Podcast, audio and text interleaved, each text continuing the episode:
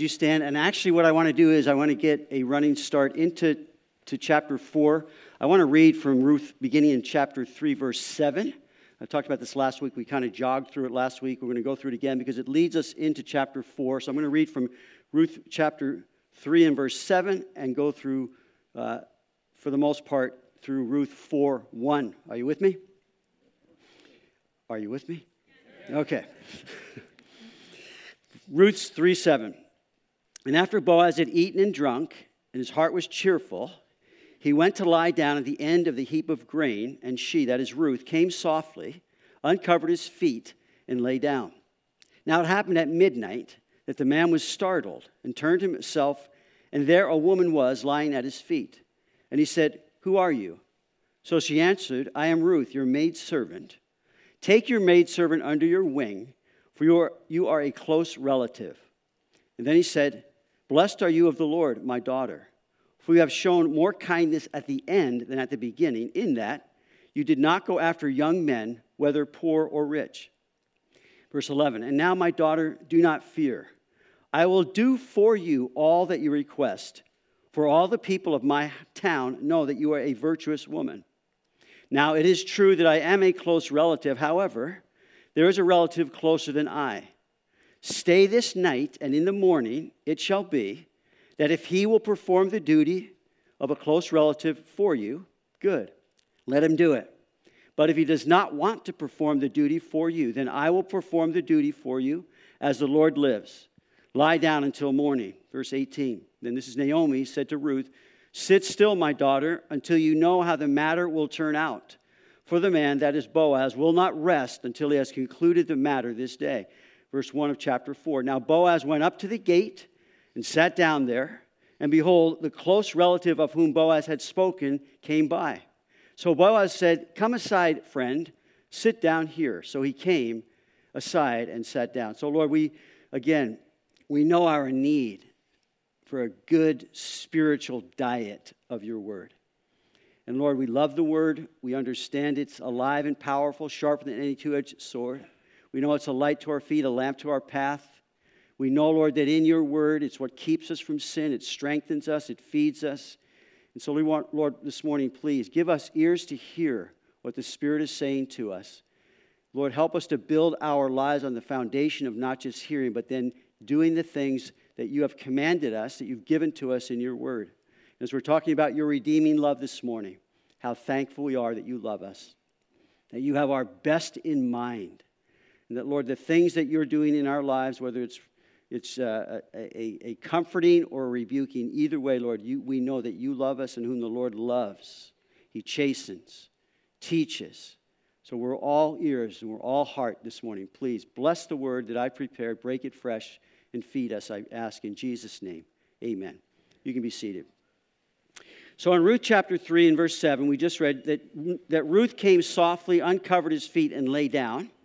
And then in verse 9, Ruth saying to Boaz, Take your maidservant under your wing, for you are a close relative. So, what Ruth is, is doing is not immoral. And there are some even commentators that would suggest that. This is a ceremonial way of putting herself in a place of submission. She's re- requesting his love and protection, no longer as a poor gleaner, a poor reaper in his fields, but now she's requesting his hand in marriage as as his, her husband or she as his wife.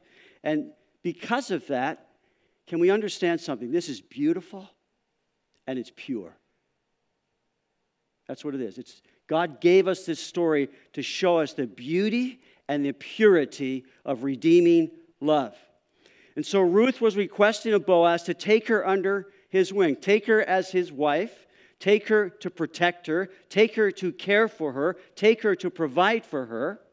What? First of all, to raise up that which was dead, the family name, that it would continue. Secondly, take me under your wing to redeem back that which was lost, which would have been the family property, the land. And then finally, she's saying, Take me under your wing, receive me to yourself as one whom you love, and take me as your wife and as your family. It's beautiful. And so this is a story that I heard from my pastor several years ago that I wanted to read to you because it, I think it captures beautifully this whole picture that we're seeing of redeeming love. A little boy made a gingerbread man of his very own. He was no sooner done making him when his gingerbread man jumped up, jumped off the table, and began to run across the floor, saying, Run, run, run as fast as you can. You can't catch me. I'm the gingerbread man. Well, that little boy did run out the door and down through their front yard to catch his gingerbread man. And as the gingerbread man ran through the front gate, he yelled back, Run, run, run as fast as you can. You can't catch me. I'm the gingerbread man. And as he ran through the neighborhood and into town, his voice grew fainter and fainter as he gained distance from the little boy. Run, run, run as fast as you can. You can't catch me. I'm the gingerbread man. Finally, the little boy, no longer able to keep up or keep running, stopped, returned home with his gingerbread man's voice echoing in his sad mind Run, run, run as fast as you can. You can't catch me. I'm the gingerbread man. The next day, as he's looking for his gingerbread man, the little boy walked past the town bakery, and lo and behold, there in the glass case with the donuts and cookies was his gingerbread man. He hurried in, all excited, and said to the baker, May I please have the gingerbread man? It will cost you 75 cents. Oh, but you don't understand, sir. That's my gingerbread man. He ran away from me yesterday. The baker leaned over the counter and said to him, Little boy, the gingerbread man cost 75 cents.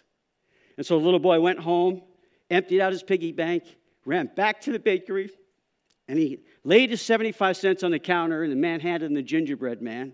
The little boy said, Now you are really mine. First, I created you, and now I bought you. That's redemption. Redeem is to gain or regain possession of something in exchange for payment.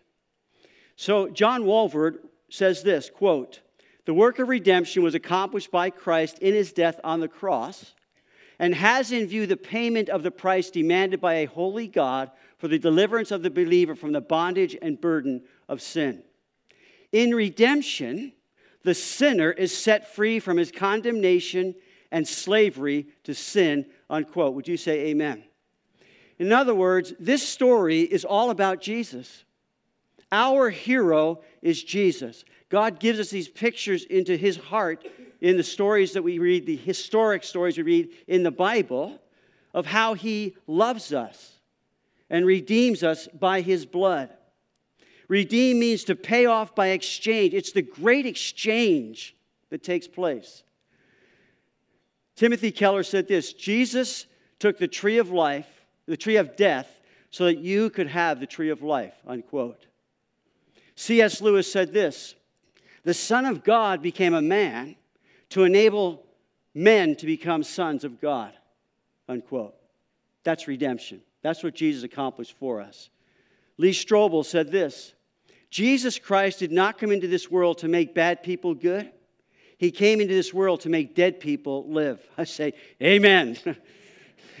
Paul wrote to the Ephesians, and you he made alive who were dead in trespasses and sins. And once you once walked according to the course of this world, according to the prince of the power of the air, the spirit who now works in the sons of disobedience. But God, who is rich in mercy because of his great love with which he loved us, even when we were dead in trespasses, made us alive together in Christ. Jesus Christ did not come into this world to make bad people good, he came into this world to make dead people live.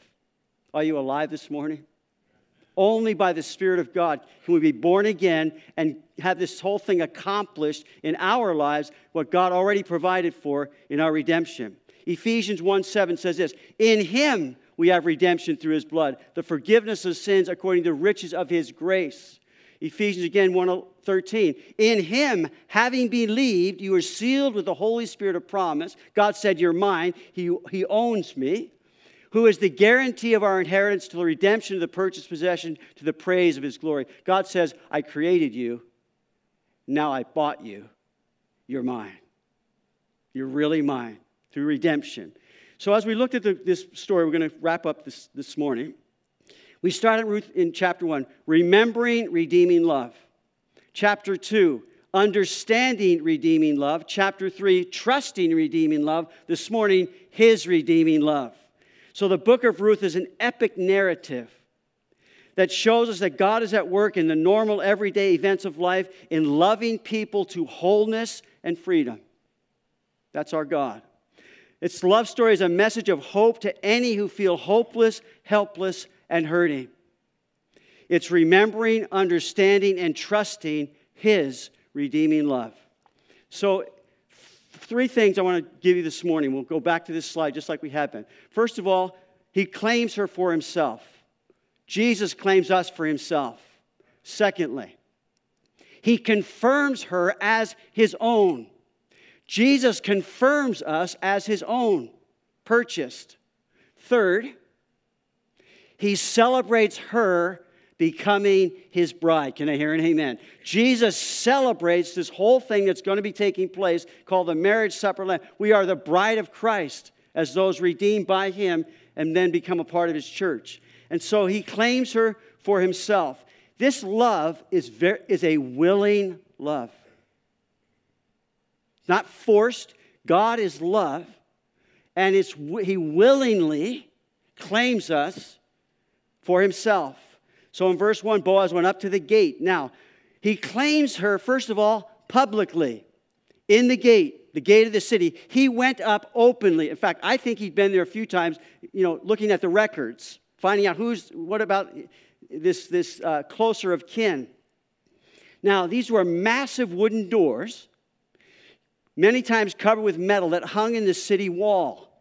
So they were closed at night, and anyone that's in the fields would come into the city at night, close the gates where they would sleep. It would be a protective place. These gates were the center of public life. Most people would pass through the gates every day. So there's Boaz there. And as this near kinsman comes, he says, Excuse me, uh, Mr. No Name, because we never get his name. He says, Friend. So he's waiting at the gate for this guy to come by. Now, I, I was reminded of Saul of Tarsus. Remember Saul of Tarsus, this Hebrew, the Hebrews, a Pharisee, the Pharisees, who hated Christianity, hated Christians. He gets saved. He shows up. And what do they want to do? They want to, the Jews want to kill him. So what do they do? They go down, to, go down to the gates and they're watching for Saul. So what do they do? They let him down through a basket on the wall. Pretty, pretty inventive, I think. So here, if you want to find someone, go to the gates and wait. And so that's what they're doing. Now, much personal business was transacted in the gate or the gates. Many public meetings and assemblies were taking place at the gates. In fact, they had many gates had rooms where you could go in to have meetings right there at the gates. Kings held public audiences at the gate. David did it. Jehoshaphat did it, and many others. Now, another thing that happened at the gates were many prophets preached their messages in the gates. Jeremiah was told that by the Lord. In Jeremiah 17, thus the Lord said to me, Go and stand in the gate of the children of the people and say to them, Hear the word of the Lord. So these gates were teeming with business stuff and meetings. Legal procedures were convened at the gate. They were, in a sense, courtrooms that were open to listen to what's going on. So that's what we have in the gates. He claims her publicly. But secondly, he claims her lawfully. He goes, verse 2 He took 10 men of the elders of the city and said, Sit down here. So they sat down. Now, elders, it literally means one with a beard. So uh, as I look at our culture today, there are a lot of elders going around, more than I ever have seen before. But what they're, they're older. They've exer- they exercise important roles, these elders judicial, political, and in all periods of Israel's history, you find elders. So they're the rulers, they're the ones making decisions. Judicial matters were resolved with these men who had earned that position, earned the respect of the people. Ten elders. Now, ten became a significant number, it already was, in a marriage benediction. Ten. But also, as the synagogues came into place, 10 men were required for a quorum in a synagogue meeting. So here he says there's 10 men of the elders. Were, these elders were to judge righteously according to God's law. You'll hope that's what's going on in our government. I don't know if you've given up hope yet, but I have many times. In Deuteronomy, he said, You shall appoint judges and officers in all your gates, which the Lord God gives you. They shall judge the people with just judgment. Deuteronomy 25. Now, here's, we looked at this last week. I just wanted to run through it again with you. Here is the levirate marriage law that took place in the gates. If a man, this is what we're seeing in this book of Ruth. If man does not want to take his brother's wife, then let his brother's wife go up to the gate to, to, the elders and say, My husband's brother refuses to raise up a name to his brother in Israel. He will not perform the duty, the kinsman redeemer, of my husband's brother. Then the elders of his city shall call him and speak to him. But if he stands firm and says, I do not want to take her, then his brother's wife shall come to him in the presence of the elders, remove his sandal from his foot, spit in his face, and answer and say, So shall it be done to the man who will not build up his brother's house, and his name shall be called in Israel, the house of him who has sandal removed. We'll see this in our study this morning. So this, this whole, the elders were to judge righteously. This, it, when you're with the elders, you're going on record. This is what's happening, lawfully. Now, it was considered a high honor to sit with the elders. Unfortunately, as with our nation, so with all men in authority, many times the elders are corrupted by their pride for power. And that happened in Israel, and God had to call them out many times. The leaders that were to be judging righteously weren't. That's just what happens with sinful men. So he claims her publicly, he claims her lawfully, but he also claims her, as I shared, willingly. So, verse 3, he said to the, and he, then he said to the close relative, Naomi has, has, who has come back from the country of Moab, sold the piece of land which belonged to our brother Elimelech. And I thought to inform you, saying, Buy it back in the presence of the inhabitants and the elders of my people. If you will redeem it, redeem it. But if you will not redeem it, then tell me that I may know. For there is no one but you to redeem it, and I am next after you. And he said, I will redeem it. So here it is, this willing. If you want to do it, you can. If you don't, I want to. I'm willing. In fact, I would say, Paul said, he's sort of hiding. I, that, I, want, I hope you don't do it. But here it is. You have that right. And so this close relative had the, the legal right of redemption. Nobody could take that from him. He had the first right of refusal with this choice. The choice is to buy back what was lost, the land. But secondly, is to raise up that which was dead, a person. So Boaz had, had a love that was all in, though Boaz had a legitimate way out. He could have chose, I don't want to do that. I'm not even going to go talk about it. You just do it, so, verse 5 Then Boaz said, Now, I, this, is a pla- this is no doubt in my mind all planned by Boaz. This, buy the land. Oh, but hold on a second. That's not all. On the day that you buy the field from the hand of Naomi, you must also buy it from Ruth the Moabitess, the wife of the dead, to perpetuate the name of the dead through his inheritance. And the close relative said, I cannot redeem it for myself, lest I ruin my own inheritance. You redeem, you redeem my right of redemption for yourself, for I cannot redeem it. So basically, what he's saying here, man, the property would be great because I'd be richer. But if I take Ruth, I'm going to be ruined, is what he's saying. So that word ruined means endanger, spoil, or damage his own inheritance, his own estate. So in his mind, he's saying, that's not a good deal. I don't want to do that because if it was just Naomi, she's past childbirth. I don't have to worry about that. But with Ruth, she's going to have a son, and then part of my inheritance may become his, and he didn't want to do that. He didn't want to take that risk. But let me say this to you to Boaz, no matter what the risk, he was there because of his love for her. He was going to pay, he was going to pay the price, whatever it was. And that's how he looked at it. It wasn't too risky, it was worth the sacrifice. Now, this blows my mind when I think of the Lord's love for me. That I was worth the sacrifice. He so loved you and me that it was worth paying the price. In fact, I would say it was worth the risk because there are many that don't turn. There are many that don't want that. Many are called, but few are chosen in that sense. So when I think of Jesus claiming me for himself, he redeems me and reconciles me to God. He sold all that he had to purchase me and you. To redeem, he sold all that he had. Now, in chapter 2, we looked at this. There are three key words field, favor, and family in Ruth chapter 2. And they are dispersed throughout all of that chapter and only that chapter, except for one instance where the field is outside chapter 2. It's in chapter 4. The key word in chapter 4 is redeem. So, chapter 4, by the field. Now, here I'll give you an interesting, what I believe, on a parable of Jesus. In Matthew chapter 13, verse 44, again, the kingdom of heaven is like treasure hidden in a field which a man found and hid, and for joy over it, he goes and sells all that he has and buys that field. Now, in the, in the parable of the tares, just four verses before that, Jesus said, The field is the world. So someone purchased the field because of a treasure hidden in it. It blows my mind. What's the field? The world. Who's the treasure? His church. I mean, it's just incredible that he purchased the field to obtain the treasure.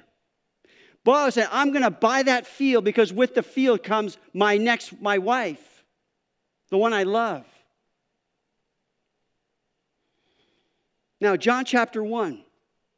The next day, John the Baptist saw Jesus coming toward him and said, Behold, the Lamb of God who takes away the sin of what?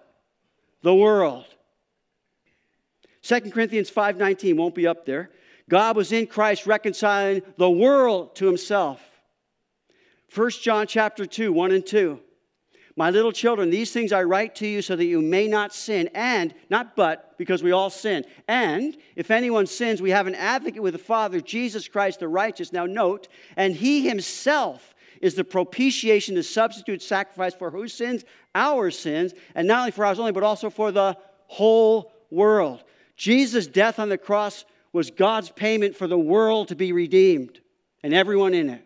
It was sufficient for that. And so, as the kinsman redeemer, he sold all that he had. Secondly, he met all the requirements.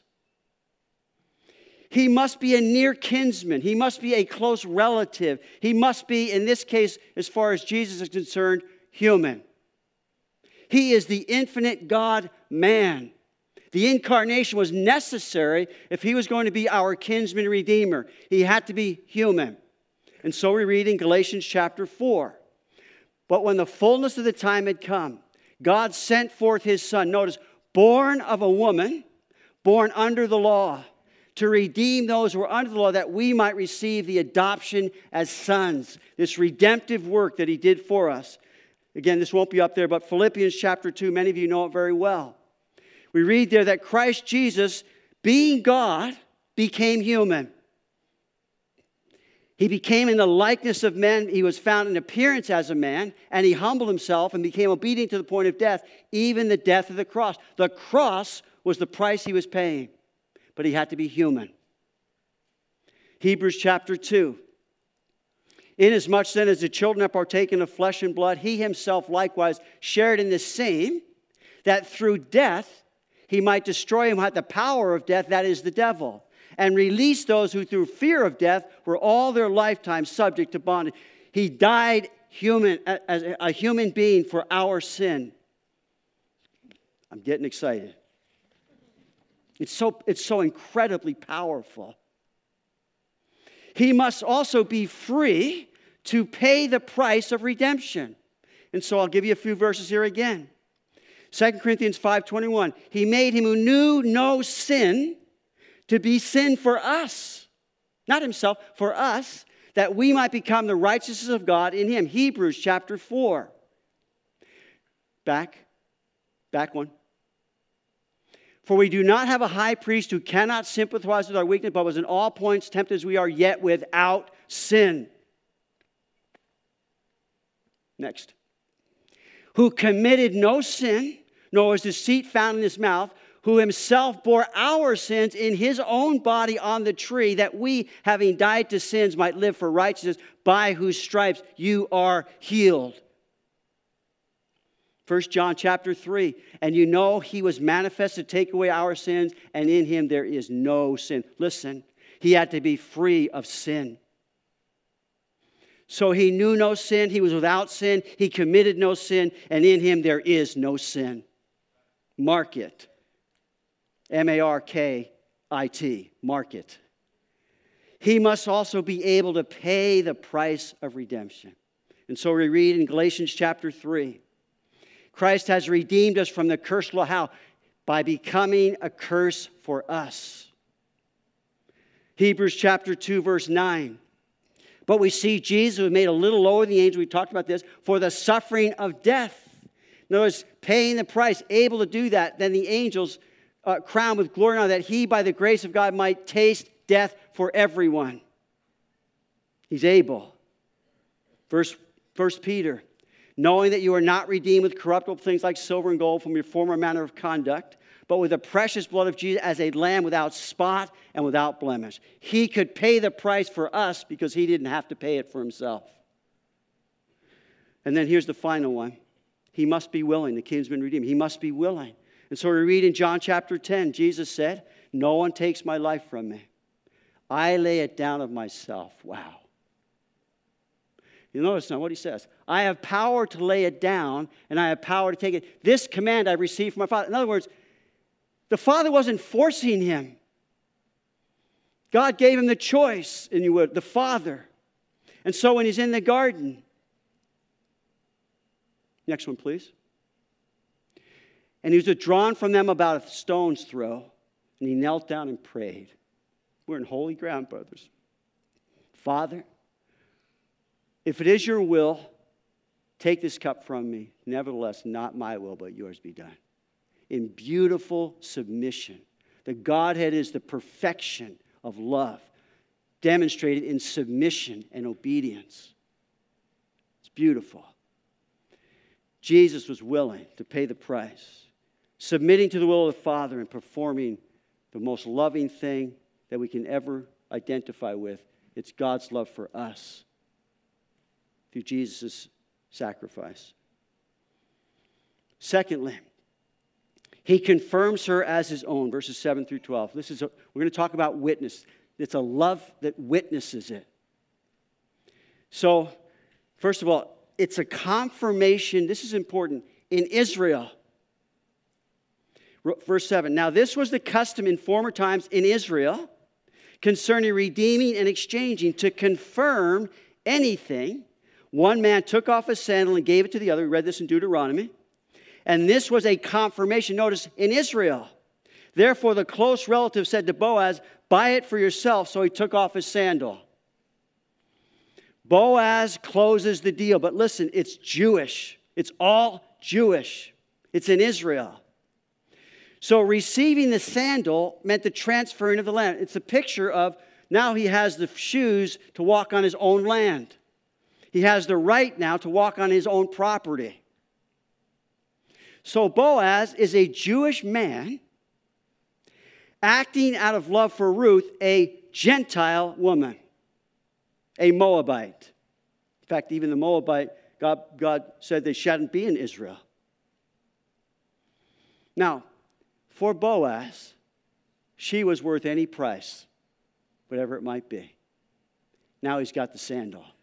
Now he's walking on the land, and with the land comes his wife. So, as a witness, first of all, to the purchase of the land, done publicly, lawfully, and willingly. And Boaz said to the elders of the people, You are witnesses this day that I bought all that was Elimelech's.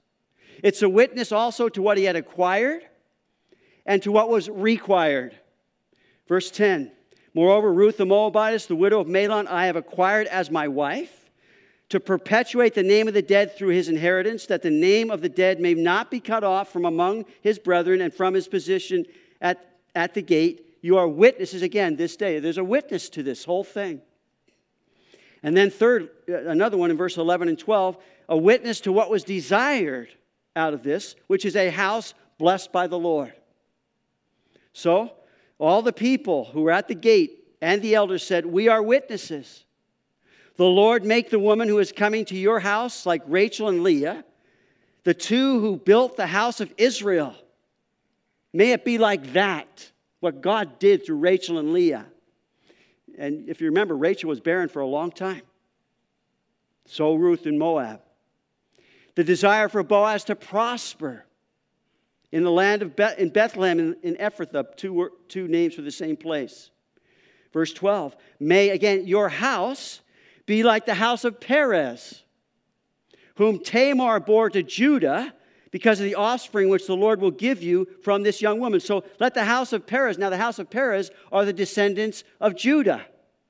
This is teeming with Jewish, it's Israel. Now we're going to come back to Perez in a moment. How does Jesus confirm his ownership? Listen, with indisputable witness. Indisputable. These witnesses came, listen, through the house of Israel, through the house of Judah.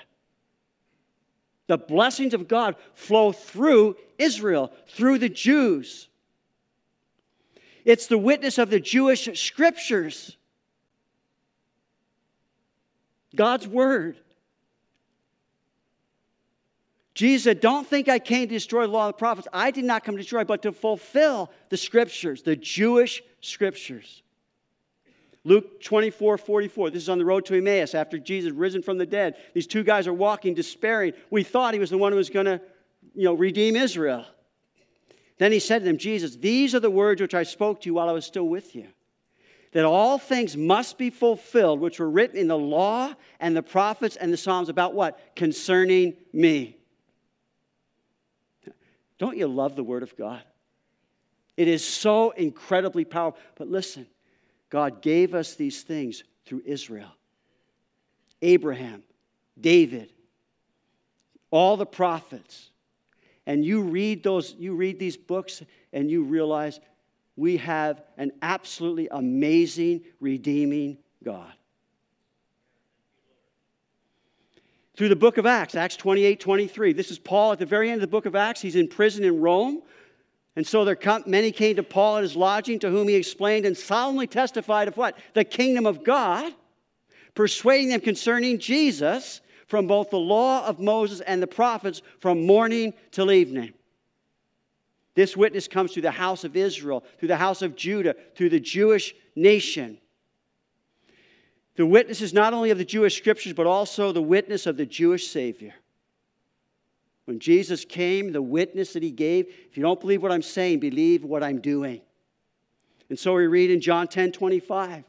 Jesus answered him, I told you, and you do not believe the works that I do, my Father's name, they will bear witness of me. What did Jesus do? You name it. In fact, uh, at the end of John's book, he said, and there were many other things that Jesus did, which if they're written one by one, I suppose that even the world itself could not contain the books that would be that we could take it. John 14. Believe me that I am the Father and Father me, or else believe me for the sake of the works themselves. And then Jesus in John 15. If I had not come and spoken to them, they would have no sin. But now they have no excuse for their sin. He who hates me hates my Father also. If I had not done among them the works which no one else did, they would have no sin. But now they have seen and also hated both me and my Father. They saw what the witness was so clear, profoundly, powerfully clear, and that they saw it all and they said, I don't want anything to do with it. In fact, Jesus told a story about the rich man and Lazarus, and Lazarus is taken to the, to the Abraham's bosom, and the rich man winds up in, in hell. And you get this drawn back picture. And the guy that's in torment there in Hades says, Lord, just send someone back from the dead and they'll believe. And Jesus said, If they don't believe the law and the prophets, neither will they believe the one rise from the dead. He's talking about himself, which is the final witness, is the resurrection. Acts 4:33. The church, with great power, and the apostles gave witness to what? The resurrection of the Lord Jesus, and great grace was upon them all. Listen, as we're testifying this witness of the resurrection, there's great power and there's great grace. Finally, he celebrates her becoming his bride. This day is beyond anything they would have ever imagined when they came back from Moab. So Boaz took Ruth, and she became his wife. And when he went into her, the Lord gave her conception, and she bore a son. So this love story began with a funeral, it's now celebrating a wedding. It began with death, it's now celebrating new life. Then the, so the, then the women said to Naomi, Blessed be the Lord who has not left you this day without a close relative. May his name be famous in Israel. Talking about Boaz and this marriage now. And may he be to you a restorer of life and a nourisher of your old age. For your daughter in law, who loves you, who is better to you than seven sons, has borne him. You have the love of a mother and a child. Then Naomi took the child and laid him in her bosom. They came to, to nurse him. Let me, you know what this is? This is the love of a grandma. There's no better love than a grandma's love. And it just exudes with this celebration of what God did. Now, it's a story also of despair, but now it's a celebration of hope. Also, the neighbor women came, uh, gave him a name, saying, Now, why did they name him? I'm not sure, but I'm telling you, they're all around. They got this big, well, they got a little home group going on. and here's Obed. Oh, well, what are we going to name? Well, I think this. And they came up with this name, Obed, which means servant worshiper servant worshiper. Then he says, He is the father of Jesse, the father of David. Now, this is the genealogy of Perez. Perez begot Hezron, Hezron begot Ram, and Ram begot Amminadab. Amminadab begot Nahshon, and Nahshon begot Salmon. And I think that word salmon means fisherman. I'm kidding. Um, Salmon begot Boaz, and Boaz begot Obed, and Obed begot Jesse, and Jesse begot David. Listen. The Old Testament is a story of names and names and names and names. In fact, in our prayer meeting on, on uh, Saturday morning, we've been reading through the Bible. We got to First Chronicles. Now, have you ever read First Chronicles? The first nine chapters are nothing but names, names, names. So, what do we do with this? Well, we're going to pick out the nuggets, which we started yesterday. But name after name, but listen, it all centers on one name. And that's the name of Jesus all the names, the many, many names. We are thankful to see God's plan, but we celebrate the one at the end of the line, if you will, and that is Jesus. So Perez is the son that came from a very racy story found in Genesis 38. Perez is the bastard son of Judah through Tamar. Perez takes his place in the lineage that will be followed to the Messiah. So the line of David is the line to Jesse. Jesus is the line of the tribe of what? Judah. So it just speaks of the incredible grace of God in, through which he brings, the Jesus, brings Jesus, the Messiah, the sinless one, the holy, the Lamb of God through failing, faulting sinners. He did it. And so there are four women listed in the genealogy of Jesus in Matthew chapter 1. These four include a Canaanite woman named Tamar, Judah and Tamar, a harlot named Rahab, a Moabite Gentile foreigner named Ruth, and then finally, a not unwilling adulteress named Bathsheba. Friends, there is no other way he could have done it. He did this whole thing because he can, is able, and willing, and does it for you and for me. The great love story, a child unto us a child is born, unto us a son is given. It's the way by which God redeems a world of lost people by paying the price to purchase our freedom and then set his seal upon us as his bride. And so I am my beloved and he is mine. His banner over me is love. Jesus claimed me for himself publicly, lawfully, and willingly on the cross. Jesus confirms that I am his own by sending his spirit. And in the spirit of God, I'm born again, sealed for redemption. And then through his spirit, he speaks to me in his word, confirming his choice. I am his. And then Jesus, listen, he's going to celebrate with us. It's coming. The marriage supper of the Lamb. May I read to you in book of Revelation, verse chapter 19. And I heard John the, the apostle. I heard, as it were, the voice of a great multitude as the sound of many waters, as the sound of mighty thundering, saying, Alleluia, for the Lord God omnipotent reigns. Let, let us be glad and rejoice. Let's celebrate and give him glory, for the marriage of the Lamb has come and his wife has made herself ready. Are you ready? You see, and he says there, and it was given to her, granted, granted to her to be arrayed in fine linen, clean and bright for the fine linen is the righteous acts of the saints. As God is conforming us into the image of Christ, as He's washing us clean by His word, and as we're becoming more and more like Him, it's just all preparation for that great marriage feast of the Lamb that's ours. By grace through faith.